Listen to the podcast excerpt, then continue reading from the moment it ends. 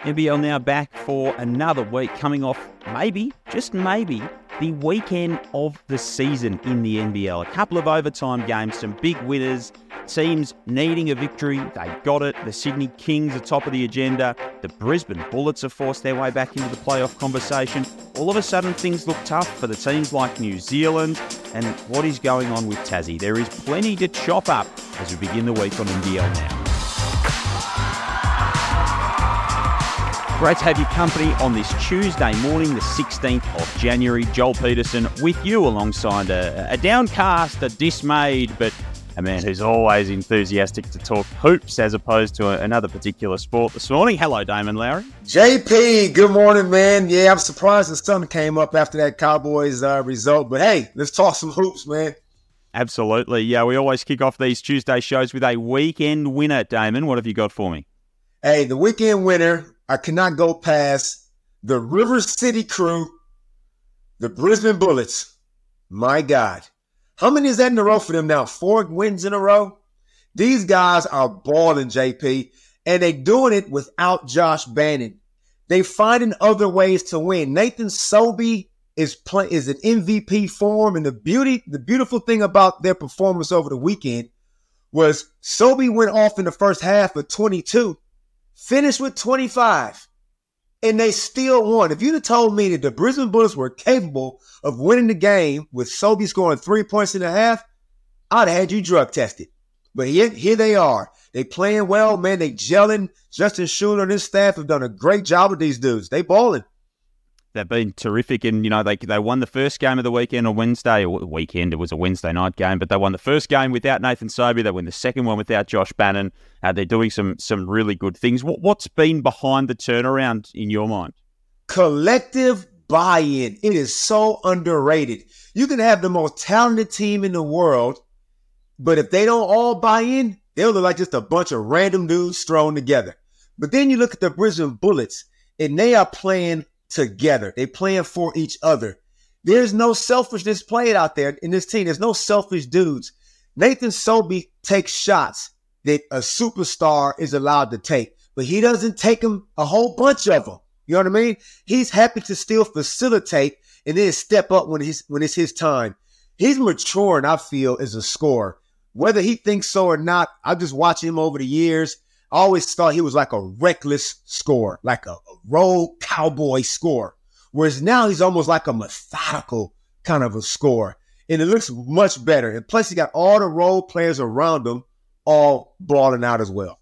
And some confidence into some key players uh, among that. Uh, headline on the NBL app caught my eye uh, over the last little while saying uh, the newest Defensive Player of the Year candidate has emerged in Sam McDaniel. I feel like we've been talking about him all season. I don't know where the person that, that was writing that headline's been all year watching Sam McDaniel's performances, but I mean, he's putting together a tremendous year. He was the fire starter for them on Wednesday. He gets the big jobs, and he's he's become a really key part of Justin Schueller's rotation. 100%. Yeah, whoever wrote that, you late, man. The Sam McDaniel party, I left that party. I'm across the street having breakfast. Sam McDaniel can guard one to four. Make no mistakes about it. And his offensive game has emerged, which is now making him a two way player, which we wouldn't have thought maybe two, three years ago when he was in Tassie. So kudos to Sam McDaniel. You got your work cut out when, when you play against Brisbane Bullets because he's getting in your chest. I watched him defend Gary Clark. Normally, Gary Clark takes you down to the to body shop and does work. He didn't take he didn't take um um Sam down there. He tried to shoot threes on Sam, and Sam was right there. So nope. Kudos to Sam McDaniels, and um, yeah, good job. So much of the story at the moment is about the standings and the way that things are in terms of that playoff mix. It is absolutely jam packed. So you've got Melbourne on top, sixteen and five. Perth 13 and 7. Perth's got eight games remaining. And then three teams locked at 11 and 11. So Tasmania, Sydney, and Brisbane, third through fifth. 11 and 11. Tassie's percentage in that at 105 is really important. Brisbane's only at 98. Illawarra still around the mix, 19 games played. They are 9 and 10, so one game below 500. Cairns is then in seventh. They are 10 and 12. Southeast Melbourne 9 and 12. New Zealand 8 and 12. And all of a sudden, things are really looking really difficult for the Breakers. And Adelaide who were you know marooned at the bottom of the table for so much this season, are seven and fourteen and playing some some pretty good hoops. When you look at the, the standings at the moment with Brisbane and Illawarra in there, Damon, can can you see a world where that's just how it wraps up? Wow, the Mitsubishi Motors ladder. I haven't seen a ladder this volatile since Jacob's ladder. Have you seen that movie, Joe? I have not. Oh, it's, a, it's an oldie but a goodie. Anyway, this ladder is out of control. Anything can happen from week to week, as we know. Illawarra Hawks, they've got games in hand and are playing well, even in losses. The New Zealand Breakers, who I thought could make a real climb and possibly get into the four, they lost a heartbreaker at home to the Melbourne United and then battled up by getting the brakes beat off of them in Sydney. So now I'm not so sure about those guys. Brisbane looks solid, like a solid six. The Phoenix are sliding, although they probably uh that Adelaide game they're playing tomorrow night. They got Adelaide. Adelaide, I don't know what to say about them dudes, man. They really, really annoyed the basketball gods the other day. Um, so look, anything can happen between those two teams, but I don't see any playoff action for Adelaide or the Southeast Melbourne Phoenix. In terms of how many wins you think it, it takes to get in, so Tassie have got six games left, so Sydney, so Brisbane. They've all got 11 wins. Uh, Illawarra's got uh, nine games left with nine wins. And then Cairns, the first team outside, they've got 10 wins with six games left. And, and New Zealand have got eight games left, but they've only got eight wins. If we say 14 wins will get you in, which seems like a pretty fair number. So the first, the last two seasons, sixth place has finished with 15 wins. If we say 14 wins gets you in, Brisbane, Sydney, Tassie looking in a really good spot. And then, I mean, we, we've sort of been saying that the Hawks are coming, and all of a sudden they've got, you know, we know that they've got these really tough road doubles, but they're, they're in a pretty enviable position. And they also have a home double. They got a, a Cairns, and I forget who they playing on the second. Uh, I think Adelaide. Adelaide, a Friday, Sunday, a home double, which it doesn't really count. Um, but yeah, they're looking good. But 14 wins should get you in. And think about it 14 and 14. That's 50%. That's a C in class. That's lukewarm bathwater. But I think because everybody keeps knocking each other off, somebody's going to make this play in with a losing record. And that, JP, we need to have a meeting about this. Because I don't want to be rewarding mediocrity.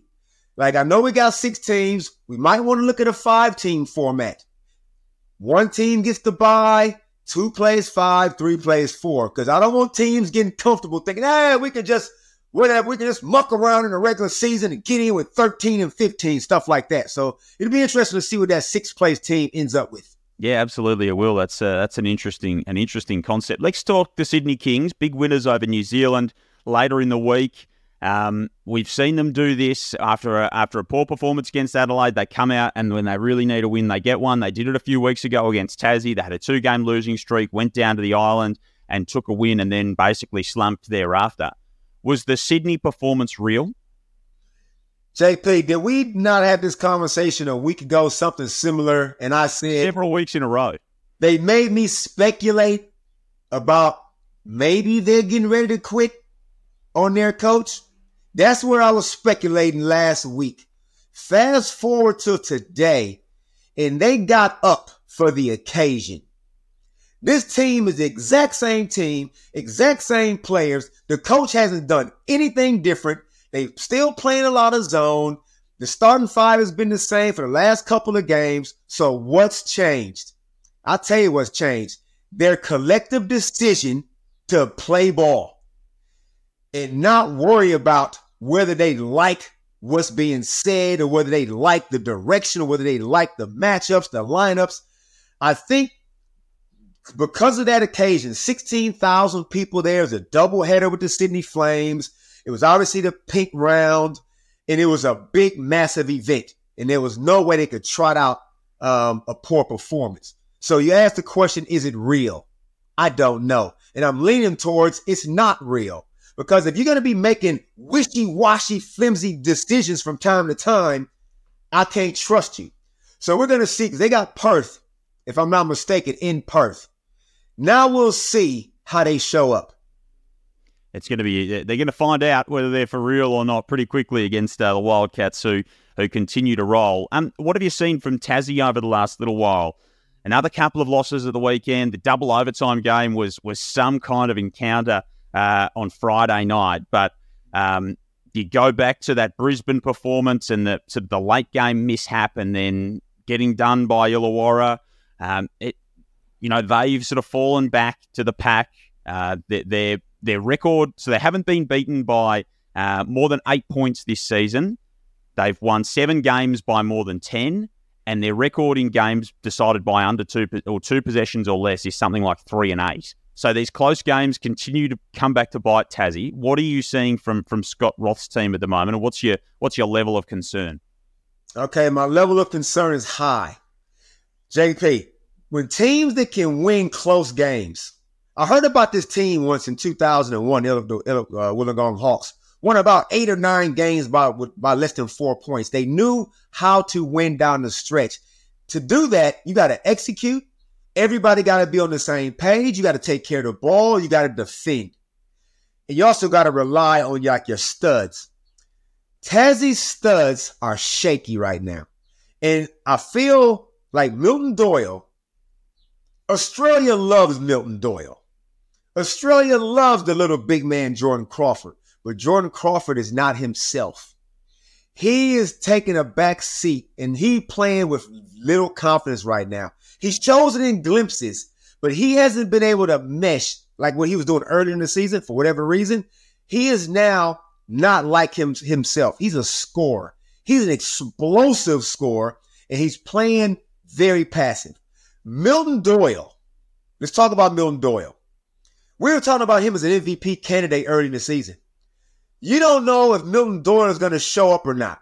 Is how can a guy this good, Joe, go a half taking two to three shots. And then come out and get 18 points in the second half. Like, what is that about? He needs somebody on the bench like a Flavor Flav. Yeah, boy. Come on, Mill. Come on, Mill. You got to get going, Doyle. Somebody got to fire this dude up. His personality, Joe, is so laid back. It's so passive and casual. It worries me. Can he turn it on when it's time to? I don't know. So that's the reason why I'm, I'm I got a high level of concern for the Jack Jumpers because of the, their backcourt. The, the, the hype man for Milton Doyle would be an interesting concept. Uh, that that he's he's a he's stone cold, but uh, sometimes he uh, he just needs that yeah a little bit of energy. It, it looks like. Uh, let's turn our attention to round 16. It is Champion Pride round, so inclusion and diversity celebrated across the uh, the NBL. We'll see uh, the champion pride progress flag uh, on all of the jerseys. Different teams are doing different things around the, each of these games. It's a it's a really important round. It, it can start conversations. Um, no doubt that uh, that this will get bigger and better in years to come as well. But it's a, an important recognition of uh, of um, part of our community that should feel no less included or valuable than than any other when it comes to any pursuit in life. One hundred percent. Here in my workplace, Joel we celebrate diversity. It is a regular occurrence, and the Pride round is here to stay. It ain't going nowhere. The NBL has rolled out the welcome mat. Everybody's included, except players who don't want to play hard and make excuses. You guys can go and get stuffed. But everybody else, the Pride round is here to stay. Looking forward to it. It should be great fun. It kicks off tomorrow, Southeast Melbourne and Adelaide. So another Wednesday night fixture. Uh, this one's at the State Basketball Centre. So of course the tennis is on at the moment. So the Phoenix have temporarily temporarily relocated out to Wantirna South. Uh, what are you expecting in this one? I'm thinking of Phoenix. I'm, I'm leaning toward the Phoenix because again, Adelaide.